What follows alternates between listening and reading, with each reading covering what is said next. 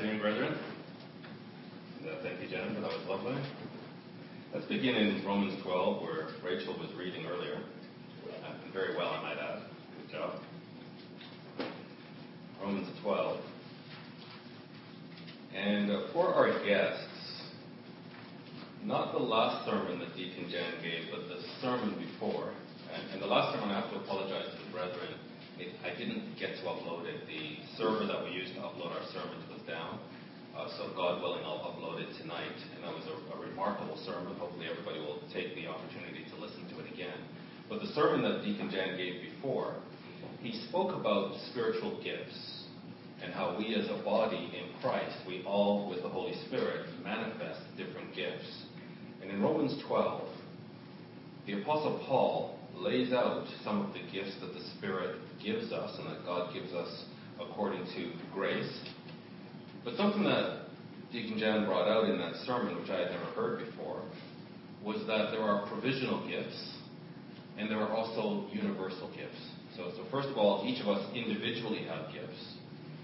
But there were also provisional gifts, gifts that were given at the beginning of the church to help launch the church, which really aren't necessary today.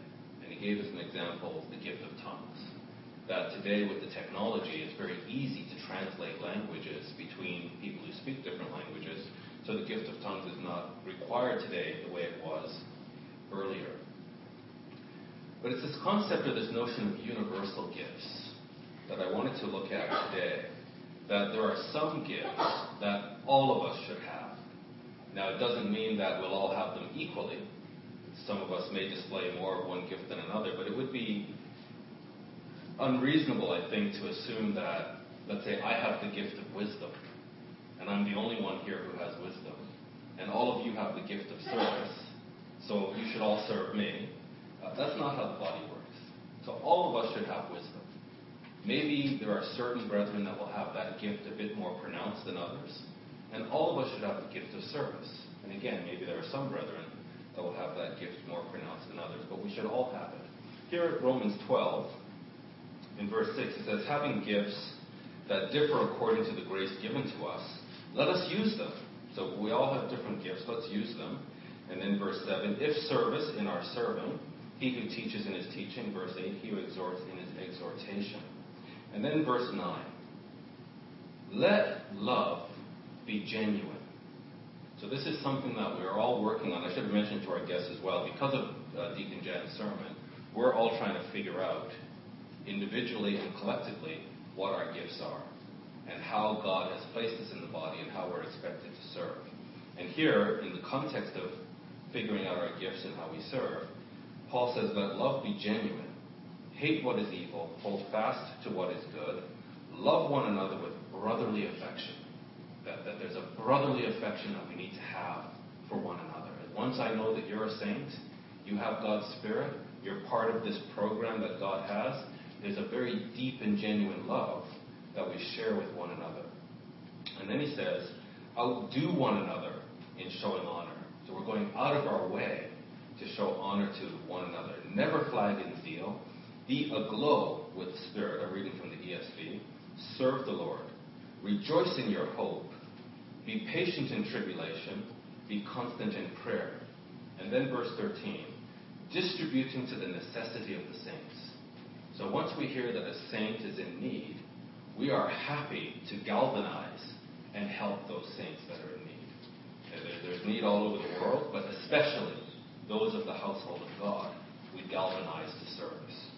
And then notice this distributing to the necessity of the saints, given to hospitality. That this is a quality that we must have as believers, that we are given to hospitality. It's just the way we are. It's, it's like an addiction to hospitality. And this is what I want to speak to us about today to individually ask ourselves are we given to hospitality? Is that how somebody would describe us? that we are given to hospitality. It's just our nature. We go out of our way to be hospitable. Then notice it says, Bless them which persecute you, bless and curse not. Rejoice with them that rejoice, and weep with them that weep. If we're not spending time together, if we're not really getting to know one another, how do we know who's rejoicing? How do we know who's weeping? There are brethren who weep every day, but when they come to services, they put a smile on their face, put on a suit, put on some lipstick, or say put on suit or put on some lipstick, not both,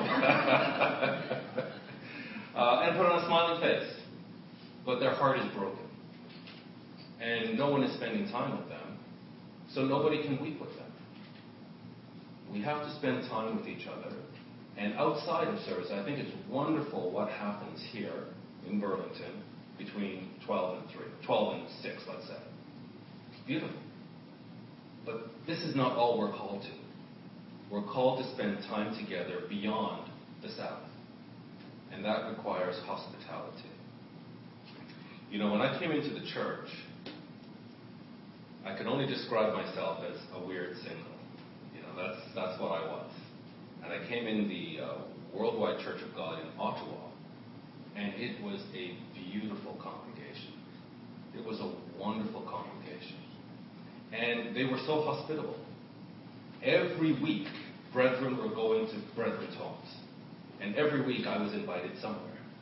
And that made transitioning from the world into the church so much easier for me. I, I realized I came into a family. And take a look at Psalm 68. Look at Psalm 68.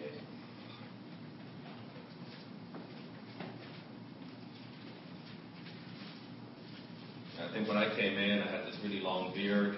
I had a very stern look. Um, I, was the, I was the sort of person that people would run from. And the Ottawa congregation ran toward me, and they embraced me, and started to rub off some of the, the, the rough edges. And, and I fit in. I, I, I belong somewhere. And it was such a beautiful experience. And for me, it was my foundational experience in the church. And I just, in looking back, I think the minister must have preached a lot on because the brethren there were given to hospitality. And it just made for a beautiful culture. Psalm 68 in verse 4 Sing unto God, sing praises to his name, as we were doing with Deacon Jan. Extol him that rides upon the heavens by his name, Jah, and rejoice before him. He's a father to the fatherless, and the judge of the widows is God in his holy habitation. Notice this verse 6. God sets the solitary in families. I experienced this. I was on my own, and God set me in families. There were families that just adopted me and looked after me and, and helped me become a part of the church. And that's God's doing, God's operation. So when we're being hospitable, we're like the arm of God. God wants to give somebody a hug. God wants to embrace somebody. He does it through his body. And we are that body. And God sets the solitary in families. He brings out those which are bound with chains, but the rebellious dwell in a dry land. This word in the New Testament that is translated hospitality, it's the Greek word philoxenos. And we would break it down as philo, xenos. And you would recognize xenos from our English word as xenophobia. So xenophobia, xenophobia, is a fear of strangers, fear of foreigners. So we have some guests with us today. If we were xenophobic, we would be afraid of the guests, and we would just cling to each other and ignore our guests. If we are philoxenos, we gravitate to guests. We welcome guests. We, we welcome strangers. It's really uh, hospitality is this love of strangers or fondness for guests. That's what hospitality is. So we can just ask ourselves, how fond are we of having guests? Not just here, in our homes. There's something very intimate about opening our homes to each other. And, and I said homes, I didn't say houses. Houses don't matter. What matters is our home. And, and we could be living in a trailer park. If that's our home, that's our home. Who cares about the physical trappings? What matters is the intimacy that we can enjoy with each other at home, in each other's homes. And that's what philozona, philoxenos means to be a lover of guests, bringing people into your home and, and creating those bonds. My first point on this topic of hospitality, brethren, is that a lack of hospitality is evidence of a spiritually immature church. If we lack hospitality, it's because we're immature spiritually. And let's look at this in 1 Corinthians 11.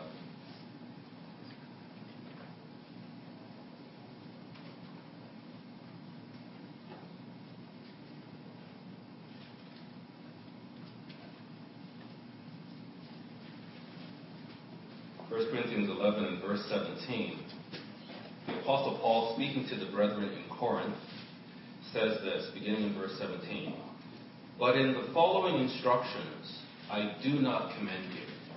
He's, he's not proud of them. In fact, he's embarrassed by them. In the following instructions, I do not commend you. Because when you come together, it's not for the better, but for the worse.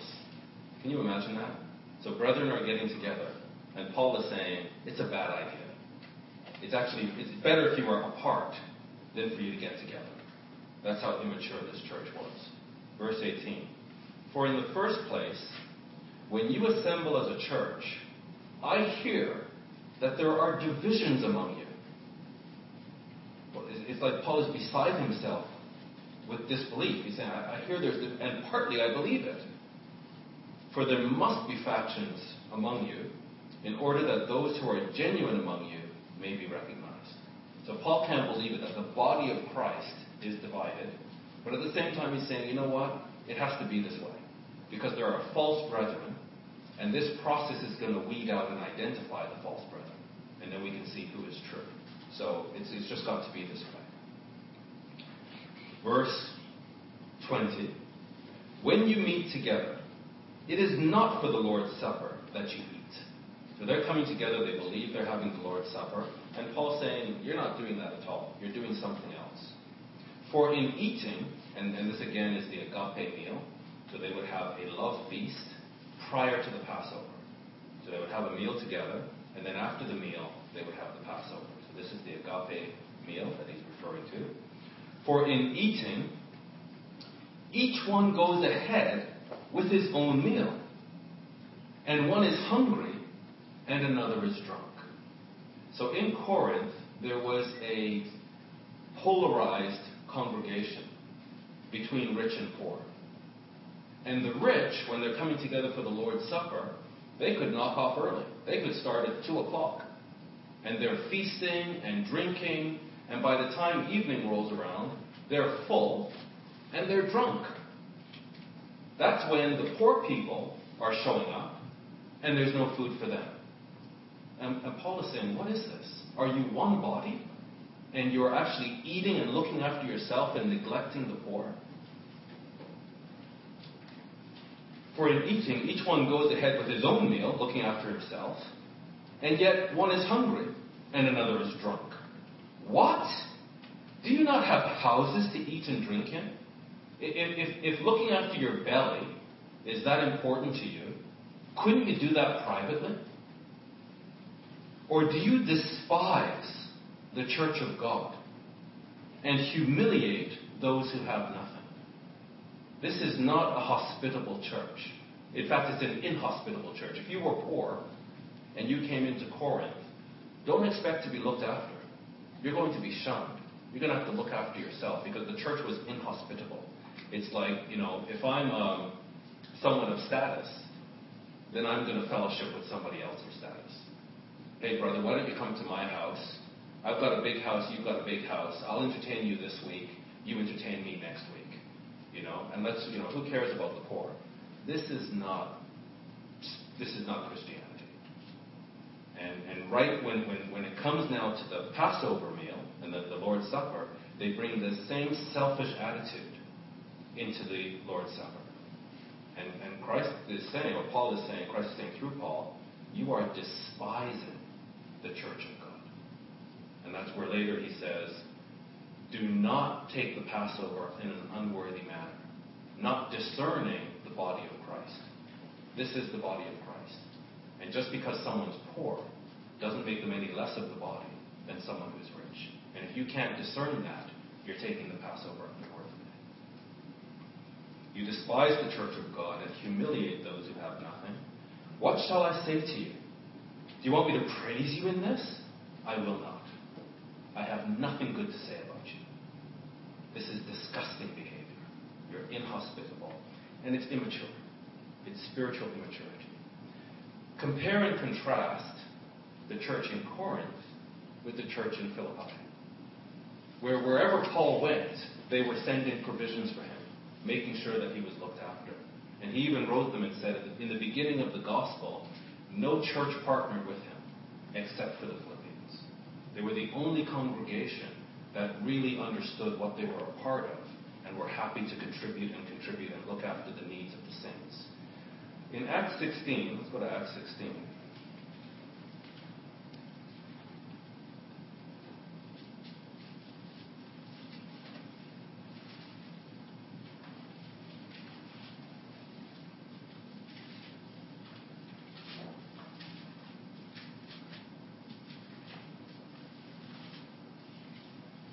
Acts 16 shows the founding of the church in Philippi.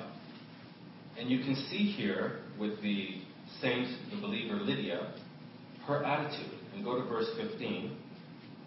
Acts 16, verse 15. When Lydia was baptized with her household, she begged us, saying, If you have judged me to be faithful to the Lord, come to my house and stay.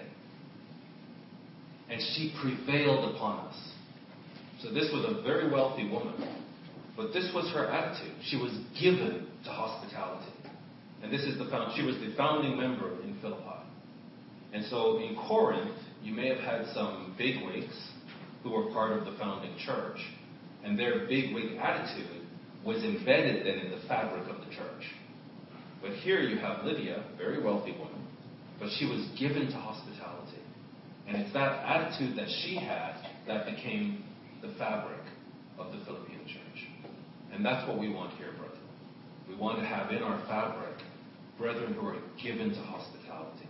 Every week in Ottawa, I was going somewhere for dinner.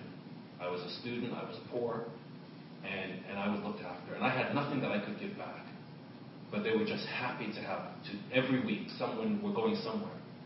And it was such a beautiful experience. The, the congregation was so united. And we can have that here. And I think we do have it here we can be better. We can be better. The last thing we want to do is rest on our laurels and say we're great. No, we can always be better. We have not yet attained the character of Christ. Acts 2, verse 44. Back to chapter 2. And again, we're just comparing and contrasting these congregations to Corinth. Corinth being an immature congregation and very selfish. And Philippians being very given. We saw the founding member Lydia was very given. And here in Acts 2.44, when the church was originally founded, full of the Holy Spirit, and all who believed were together and had all things in common. They just shared. They were one purpose, one brethren, one people. And they sold their possessions and goods and distributed them to all, as any had need. And day by day, attending the temple together and breaking bread in their homes so it wasn't just that they attended services together. Yes, they came to services together, they expounded the Word of God, they fellowshipped, but then after the service, they were in each other's homes, breaking bread, having meals together, with glad and generous hearts. They understood what they were a part of, and they were so filled with gratitude, it was easy for them to give.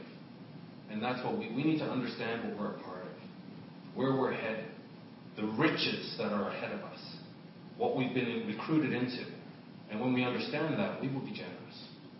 We will have glad and generous hearts, praising God and having favor with all the people.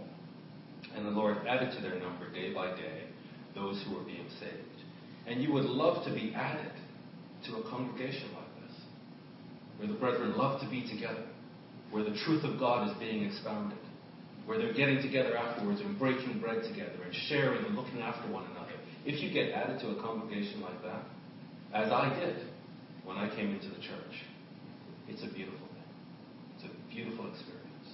What we don't want is to become a church like Corinth, and maybe a poor person comes in here, and we don't care. We, we turn our backs. That's immaturity. That means we don't understand. Well, we, we think this life is what it's about, and we don't understand. Luke 24.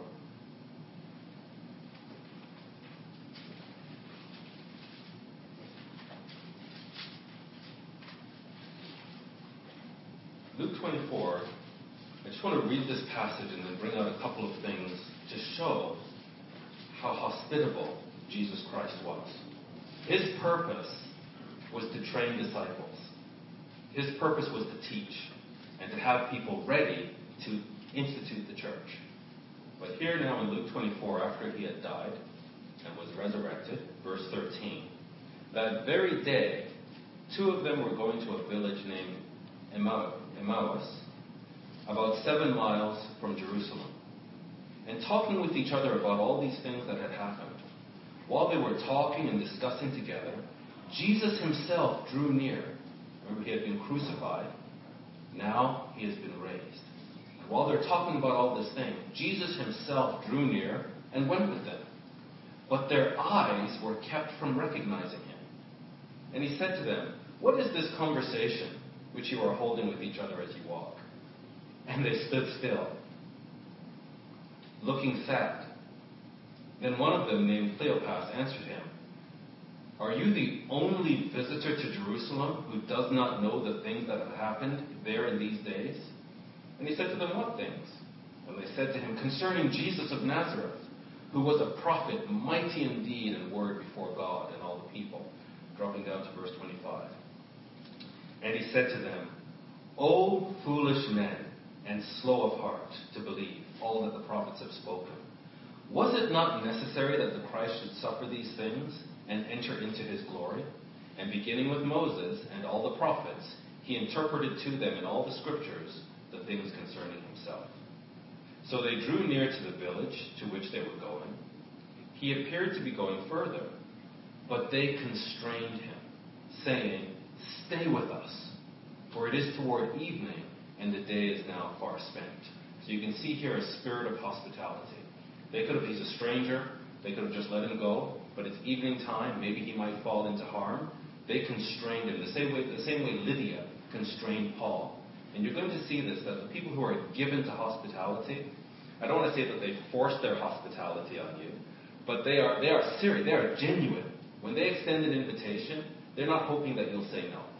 They're extending an invitation and they really, truly want you to be their guest. And so here, they really wanted him to be their guest. They constrained him, stay with us, for it is toward evening and the day is now far spent. So he went in to stay with them. And when he was at table with them, so now they're having a meal, he took the bread and blessed and broke it.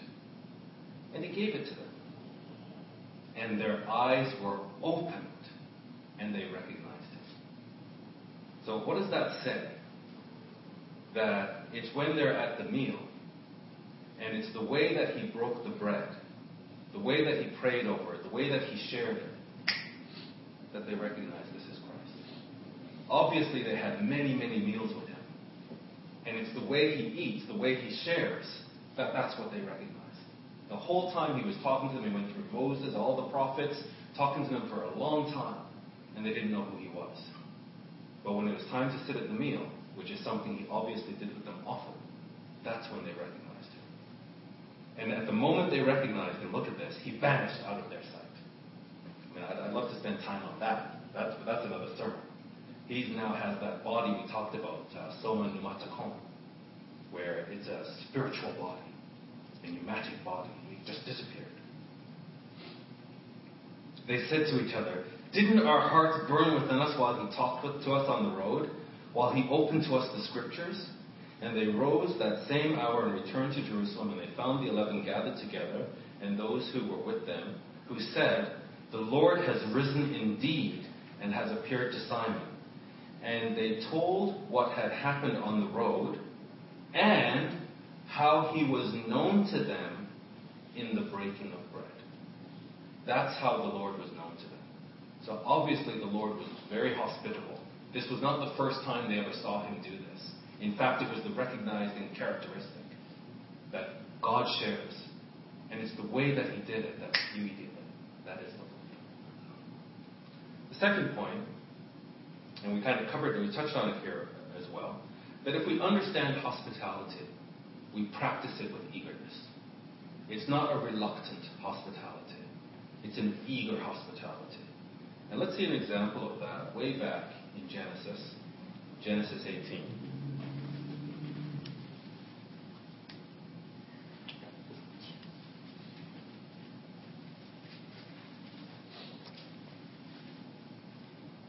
This is the story of Abraham, our spiritual forefather. And notice the way, not just that he was hospitable, but notice the way in which he practiced his hospitality. Genesis 18, verse 1, these are some strangers that are going to appear to him. And the Lord appeared to him by the oaks of Mamre as he sat at the door of his tent in the heat of the day. So you know the summers we have here, when it's really hot and you just feel lazy, you don't, even want to get up, that kind of heat. He lifted up his eyes and looked, and behold, three men stood in front of him, three strangers. When he saw them, he reluctantly got up. He dragged himself around. No, he ran. He saw these strangers. He ran from the tent door to meet them and bowed himself to the earth and said, My Lord, if I have found favor in your sight, do not pass by your servant. Let a little water be brought, and wash your feet, and rest yourselves under the tree, while I fetch a morsel of bread, that you may refresh yourselves, and after that you may pass on, since you have come to your servant. The very fact that you've come to me, I'm going to look after you. You're on a long journey, you've come to me, you're now under my care, I'm going to look after you. And I'm enthusiastic to do this. So they said, Do as you have said. And Abraham hastened into the tent. This is in the heat of the day, but this is hospitality. This is his opportunity for hospitality. He hastened into the tent to Sarah and said, Make ready quickly three measures of fine meal, knead it, and make cakes. And then Abraham ran to the herd. This is urgent. He's in a hurry. Runs to the herd and took a calf, tender and good, best calf, and gave it to the servant, who hastened to prepare it. No doubt because Abraham told him, Prepare it quickly. Then he took curds and milk and the calf which he had prepared and set it before them. So all of this haste, and then he puts the meal before them. And he stood by them under the tree while they ate. So it was very important to him that he look after the needs of his guests. And this is our spiritual forefather. This is the sort of attitude we want to have toward our guests, toward hospitality, that we make haste. Looking after the needs of others is important to us. It's an opportunity that we don't want to miss. Look at Romans 16.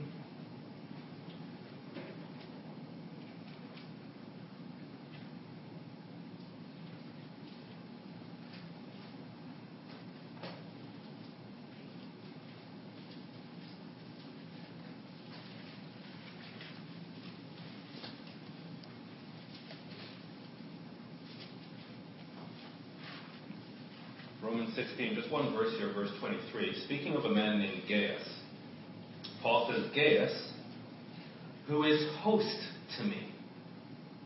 Very hospitable brother, brother here. He's my host, not only my host, and to the whole church, he greets you. So here's a man that understood hospitality. Whenever Paul's coming through, he's Paul's host, but obviously He's a man of some means. He's the host of the whole church. This is the sort of attitude we want to bring to the church. That we don't differentiate. You know, one person's not higher in status than another. Oh, it's Paul. I'll be hospitable to Paul. But anybody else, oh well.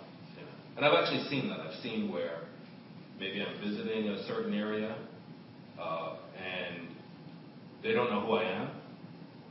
So not much hospitable hospitality, but then maybe they find out how I'm connected, and then suddenly the hospitality comes out. And like, hmm, that's partial, you know. Uh, we want to make sure that our hospitality is to everybody, like Gaius here. You know, my, my grandmother, when she was alive, she was in the UK. uh, very rich in spirit, poor lady, rich in spirit, lived in a very humble home. When I would visit her, I would spend the day with her. And throughout the day, the doorbell would ring. And her church brethren would just drop in. Her, her place was the place to be. She was always baking and cooking, and there was always something delicious that she would have to share with them. And her, her home was a hub. So she would go to church on Sunday, but during the week, her home was a hub. People would just would just gravitate to it, and and she was a she was a host to the whole church. And I think that that spirit of generosity is what we aspire to, more so in the Church of God.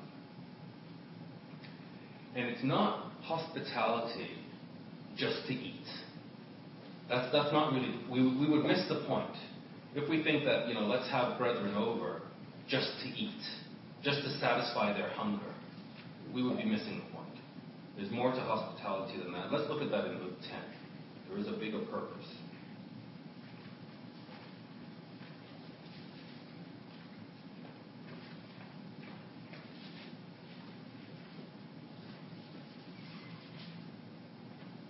Luke 10 and verse 38, a passage we're familiar with.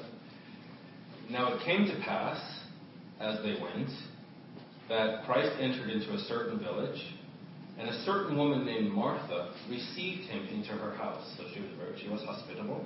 She had him into her home. And she had a sister called Mary, which also sat at Jesus' feet and heard his word. But Martha was cumbered about much serving, and came to him and said, Lord, do you not care that my sister has left me to serve alone? Bid her, therefore, that she help me. And Jesus answered and said to her, Martha, Martha, you are careful and troubled about many things, but one thing is needful, and Mary has chosen that good part which shall not be taken away. There was a greater purpose. The Master was there to teach. And the, the food, the hospitality, enabled the opportunity for brethren to be together and to learn from the Master. But the food was not the point. The food enabled the point. And in the same way, when we get together, it, the food is not the point. You know, the house is not the point. The, the, the, the table setting is not the point. All these things facilitate and enable. But the point is fellowship. Iron sharpening iron. Learning from one another. Building bonds. Building relationships. This is the point. and we shouldn't lose sight of it and be so consumed that, oh, my house isn't spotless, I can't have anybody over today. The, the house being spotless is not the point. The point is building bonds. Hospitality is the glue that binds us together. And that's what we should be focused on. Look at 2 John.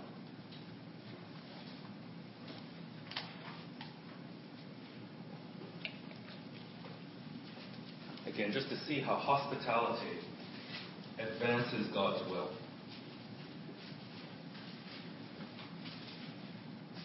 Hospitality is not the point, it enables the point. 2 John 1, we'll just read this passage together.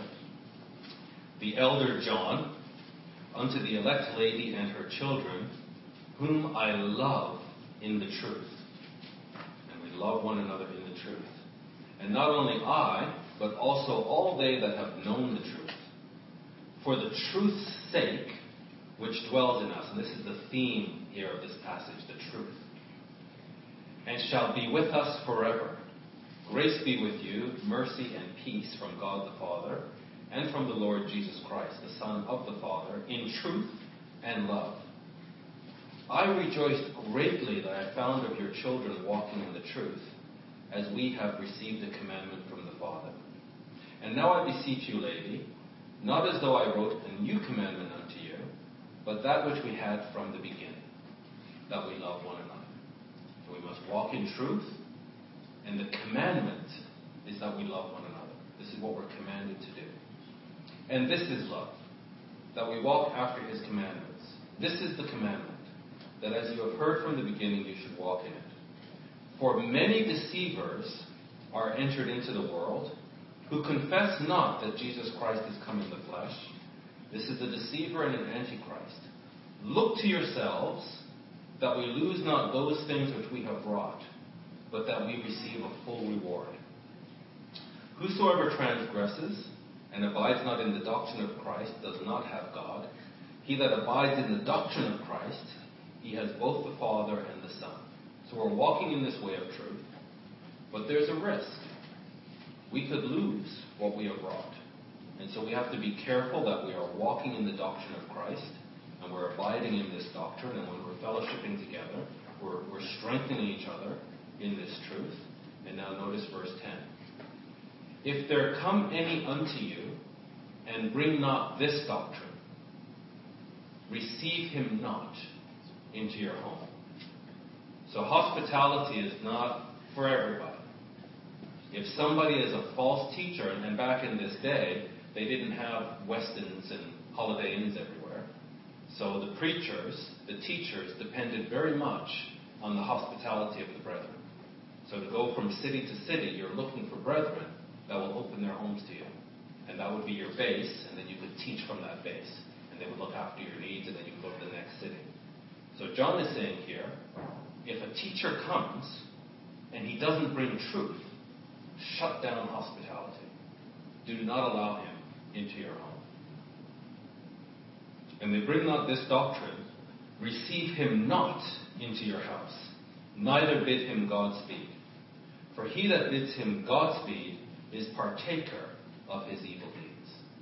So if we have a false, so again, in the setting, if a false teacher is coming in, and you know that his teachings are not in alignment with the apostles, you don't provide any support. You're on your own, buddy. You're on your own. You know? And it sounds harsh, but this is the command from the apostle. Verse 12. Having many things to write unto you, I would not write with paper and ink, but I trust to come to you and speak face to face, that our joy may be full. And again, expecting the hospitality to be there. The children, the elect sister, greet you. Now going to 3 John, verse 1. The elder unto the well beloved Gaius. I don't know if this is the same Gaius, I don't think so. But here again is another Gaius, or, or Gaius that is very, very hospitable. He's, he's well beloved whom I, John, love in the truth. Beloved, I wish above all things that you may prosper and be in health, even as your soul prospers. And Gaius is a man that, however much he prospers, he's going to share it with the brethren. What he has, he shares with the brethren. Verse 3 For I rejoiced greatly when the brethren came and testified of the truth that is in you, even as you walk in the truth. So as these brethren pass through this area, Gaius puts them up. He looks after them. And now they return to John and they bring a good report. They're able to say how much Gaius looked after them while they were there. I have no greater joy than to hear that my children walk in truth. So hospitality is great, but it's in the context of truth. It enables us to learn the truth, to facilitate sharing the truth with one another. Beloved, speaking to Gaius, and again, he's just so loved. He's just so loved by John. You do faithfully whatever you do to the brethren and to strangers. Again, that love of strangers, hospitality. Whatever you're doing, you're doing it faithfully, and they have borne witness of your charity before the church. So this man was just so hospitable that his reputation, everybody who passes along, goes and says how hospitable this man was, and how helpful he was, and that he's walking in the truth when they fellowship with him, they talk about the truth. So when, he, when they return to John, they're able to talk about how supportive this man and how much he loves the truth. And so his reputation is spreading through the region. Which have borne witness of your charity before the church, whom if you bring forward on their journey after a godly sort, you shall do well. So there are certain people that John is saying, don't invite them into your house. Don't give them any support whatsoever. And there are other people that he's saying to Gaius, great job. Wonderful. They're coming to me, they're telling me how hospitable you were, how you've helped them. And then he says, here, they've borne witness of your charity before the church, whom if you bring forward on their journey after a godly sort, you shall do well. So even when they're leaving him, he's giving them packages to say, you know, it's going to take you a few hours to get to the next city take this. That's your lunch and your, your dinner. And so by the time you get there, they can then look after you from there. So very, very hospitable. Because that for his name's sake they went forth, taking nothing of the Gentiles. We therefore ought to receive such that we might be fellow helpers to the truth. And that's the point that I wanted to bring up here. That being hospitable enables us to be fellow helpers to the truth. It's about the truth. It's about the truth. And we are brethren in the truth. And we're walking in the truth. And we're going to be hospitable to each other to enable each other and to help each other. And now notice verse 9. The exact opposite. I wrote unto the church, but Diotrephes, who loves to have the preeminence among them, receives us not. So he's completely inhospitable to the truth. So the same way that John is saying, don't receive a false teacher, Diotrephes is blocking the brethren from receiving John and the teachers of truth. Wherefore, if I come, I will remember his deeds which he does, prating against us with malicious words, and not content therewith, neither does he himself receive the brethren, and forbids them that would, and casts them out of the church.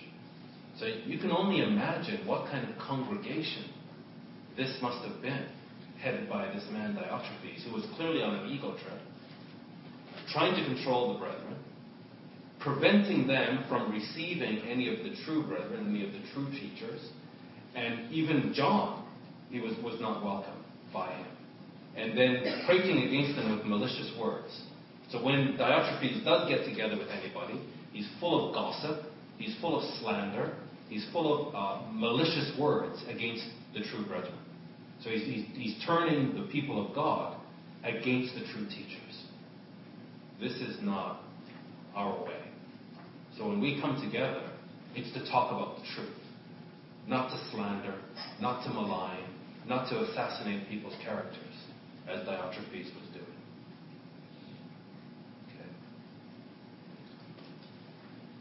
The next thing I want to look at before we wrap up is just how, when we are hospitable, so we are hospitable, we're, we're advancing God's will, but when we are hospitable, the blessing comes back to us. So we are blessing others with our hospitality, but in the process, the blessing comes back to us. And it's just, I heard somebody say to me when I was in the church very early on, we can't outgive God. We can't outgive God. God owns everything. And when He sees us blessing others, He blesses us more so that we can continue. To, we, we become a conduit for blessing. And when God realized, that's like um, John, when he says to Gaius, I wish above all things that you may prosper and be in health. Why? Because you're a blessing to all the church. And anybody who passes through here, you're a blessing to them. So I pray that you will prosper and be in health. Proverbs 11, look at this. And I'll ask our young people to look at this as well. It's sort of a, a mystery that people in this world don't understand. And it's just, it's God's invisible hand. Proverbs 11.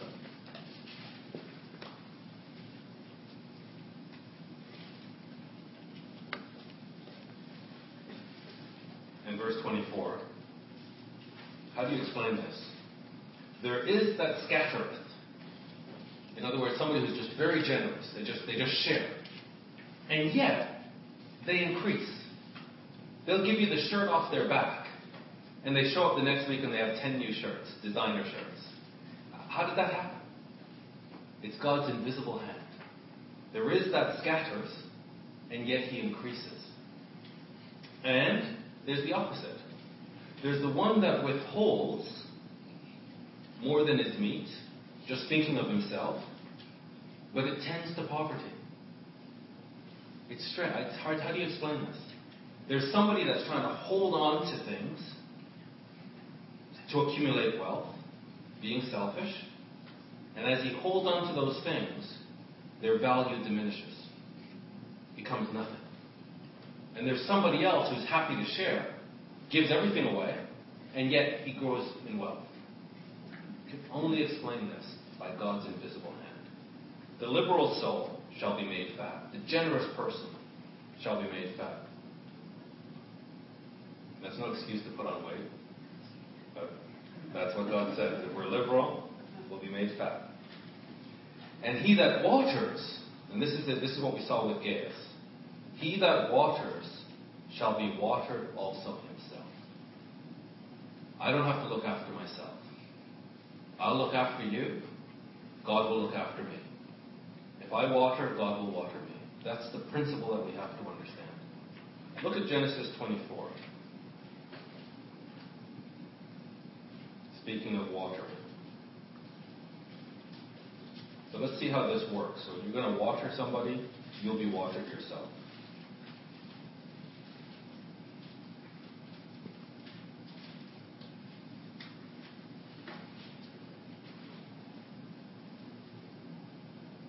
And again, to our young people, this is a young lady. Her name was Rebecca. Young lady. And you're going to see her water others, and she'll be watered herself. Beginning in verse 15. It came to pass, before he had done speaking, this is uh, Abraham's servant, Eleazar, who was sent out to find a wife for Abraham's son Isaac.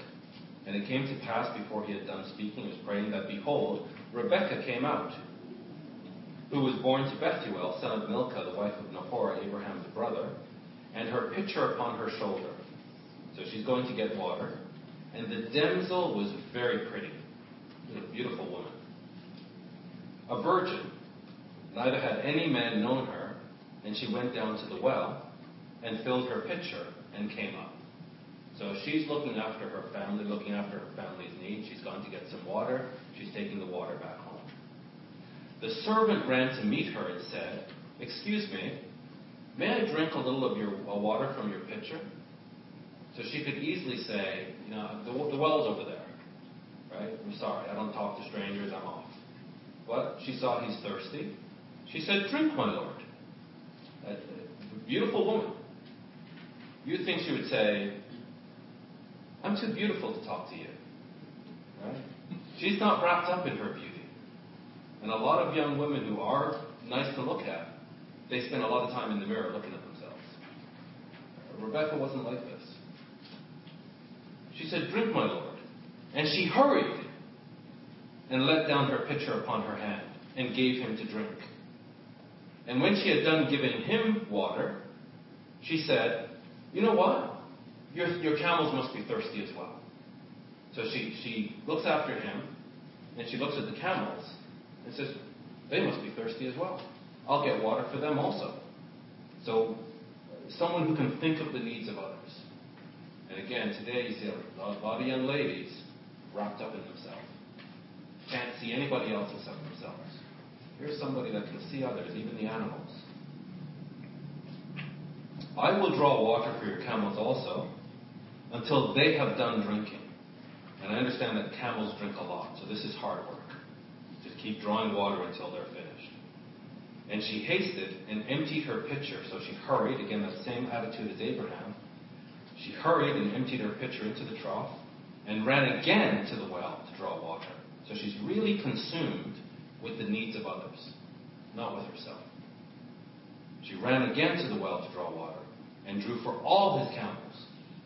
And the man, wondering at her, held his peace, to wit whether the Lord had made his journey prosperous or not. And it came to pass, as the camels had done drinking, finally, that the man took a golden earring of a half shekel weight and two bracelets for her hands of ten shekels weight of gold. So she watered, and now she's being watered. And she's about to become one of the wealthiest women in the region. All because she had the character to look after the needs of others. She could have easily said, I'm sorry, I'm busy.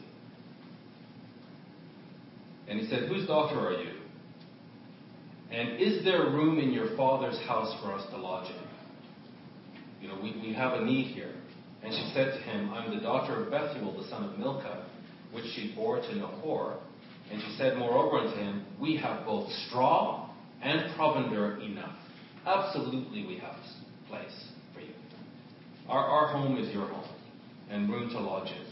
And the man bowed down his head and worshiped the Lord. This is the lady. This is the lady for Isaac. She's completely consumed with serving others and helping others, not with herself. And this is, again, he who waters, himself shall be watered. And again, for our young people, this is the character we want to develop, where we look after others, we serve others, and we trust that God will look after us. This is, this is the way we want to be. Let's see another example of this in 2 Kings.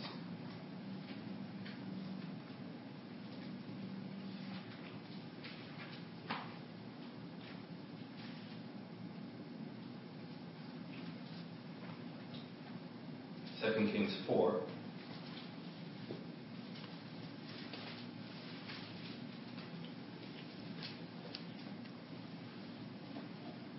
2 Kings 4 and verse 8. And it fell on the day that Elisha passed Shunem, where was a great woman, so again, like Lydia, a very wealthy woman, and she constrained him to eat bread. Again, when people are generous, they're serious about their generosity. And she constrained him to stop and eat with her. And so it was that as often as he passed by, he turned in there to eat. So it became a habit now that whenever he was passing through the region, he would stay with her and eat with her. And she said unto her husband, Behold now, I perceive that this is a holy man of God, which passes by us continually. Let's be hospitable and support the work of God. Let us make a little chamber, let's make a little room, I pray you, on the wall, and let us set for him there a bed, a table, a stool, and a candlestick. There's a place that he can sleep and study. And then he'll eat with her at her table. And it shall be, when he comes to us, that he shall turn in there. And it fell on the day that he came there, and he turned into the chamber and lay there. And so as he's laying there, he's reflecting. And he turns to his servant and he says, Call this Shunammite. And when he had called her, she stood before him. And he said to, to, to his servant, Say now to her, perhaps that he has to translate, Behold, you have been careful for us with all this care. You've really watered us. You've really looked after us. Very, very careful. What can we do for you? Would you be spoken of to the king or to the captain of the host? Well, what, what would you like me to do? I'll speak to, I'll put in a good word to the king for you. And she answered, I dwell among my own people. I'm looked after. This is my family. I, I dwell with my own people. I don't need anything. And he said, What then is to be done for her? He was determined to do something for her. And Gehazi, his servant, answered, did a bit of research. She has no child, and her husband is old. And so the blessing that Elisha pronounced on her, she was able to have a child. Again, that principle that he who waters will himself be watered. She gave, she looked after this man, blessed him, and he lay in the bed and he thought, I've got to do something for this woman. And she had no children, and so she was blessed then to have a child. You're all familiar with 2 Corinthians 9, where he says, He that sows sparingly shall reap also sparingly, but he which sows bountifully shall reap bountifully. So this was a message in Corinthians that Paul was trying to get through to the Corinthians, who were very selfish and very divisive. And he's trying to train them and teach them that we are a body, and we need to look after each other, and not sparingly, wholeheartedly. And as we water others, God will water us.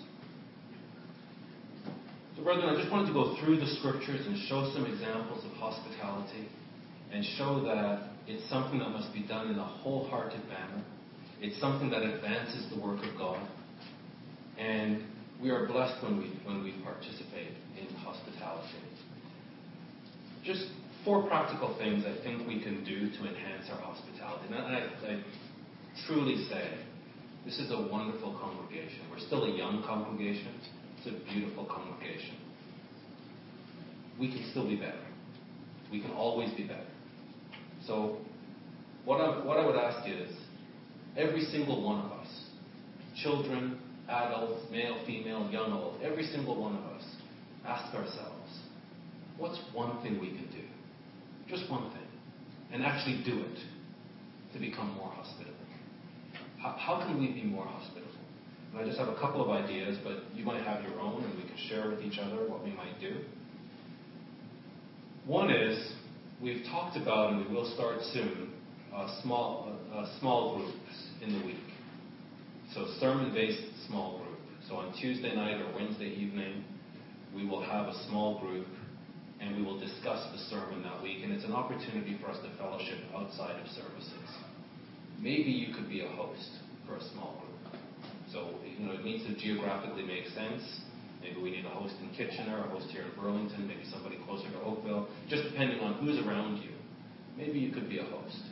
That would be one way of being hospitable and again advancing the work of God. We can make a list of all the brethren in the congregation and just say, within the year, I'm going to make sure that I have everybody into my home. That's an easy thing that we can do. And, and give ourselves a year. That would only become difficult if God suddenly swells our ranks, but as long as we're a small congregation now, that, that's an easy thing for us to do. And sometimes, you know, it's nice to have lots of brethren over at once. Sometimes it's nice just to have one or two, and just a small number, and really get to know each other. And some, some brethren are better one on one than they are in a big crowd.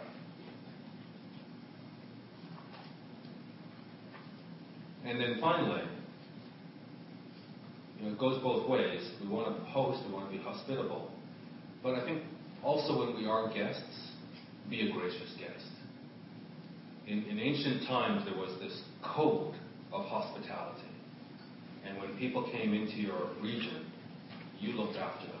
And it kind of explains how Lot behaved the way that he did uh, with his daughters, because people came in under his protection. So the host had certain obligations.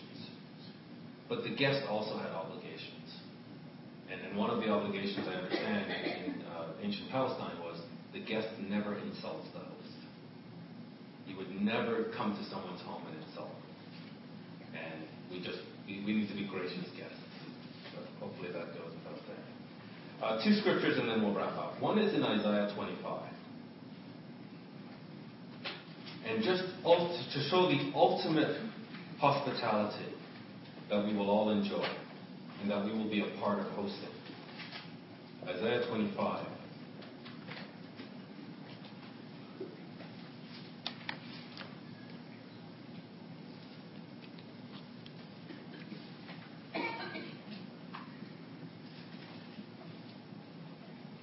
Isaiah 25 and verse 6. On this mountain the Lord of hosts will make for all peoples a feast. So talk about a lover of strangers. This is not just for some, this is not a, a feast for some people. This is a feast for all people. And we will co-host this feast. So we are we are in training now for hospitality so that we can co-host this feast. The Lord will make for all peoples a feast of fat things, a feast of wine on the lees, of fat things full of marrow. So there's going to be great meats and drinks, and it's just going to be a, a party. This is going to be a real party for, every, for the whole world. And we will co host this. Wine on the lees well refined. And he will destroy on this mountain the covering that is cast over all peoples. So it's just like when they were with Christ and, and as he ate, the covering was removed, and they recognized him. When we have this feast with the world, they will recognize us, and they will recognize Christ, and they will, they will recognize what they're a part of. The veil that is spread over all nations is going to be removed. He will swallow up death forever. And the Lord God will wipe away tears from all faces. Everybody will be happy. The world will be full of joy. This is what we will be hosting. And the reproach of the people, of his people, he will take away from all the earth. For the Lord has spoken. So this is the ultimate feast, the ultimate opportunity to be hospitable. And we will co host this. Let's conclude, brethren, 1 Peter. 1 Peter chapter 4.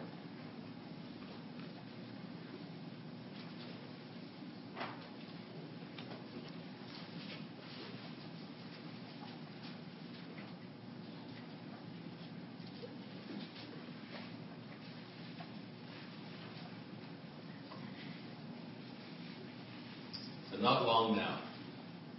Not long now. It feels long to us. It feels long to us. Time goes kind of slowly. But when it's all over, we're going to realize how fast the time went. So not long now, Christ will return. We will co-host this feast. And all of the suffering in this life will be history. We'll have our new bodies, spirit bodies. We will manifest as human beings and fellowship with human beings.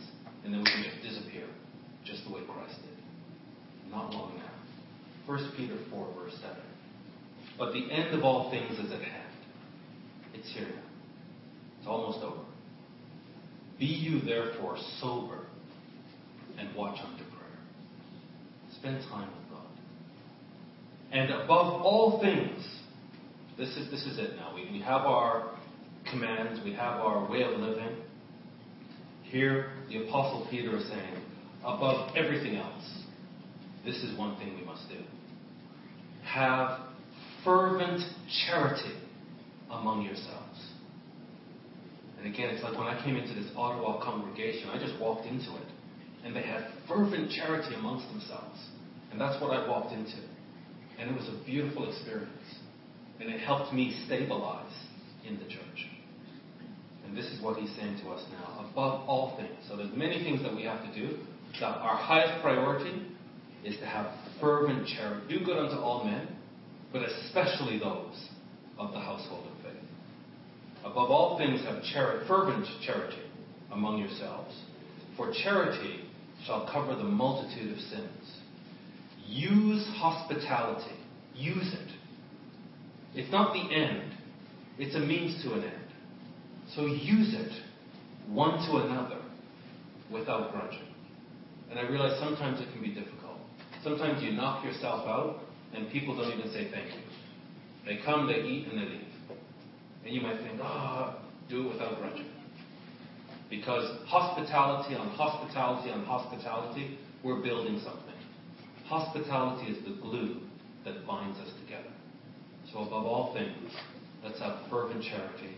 And let's figure out ways that we can just be a little bit more hospitable than even we are now. So, let's do our part and let's grow into a truly loving and hospitable congregation.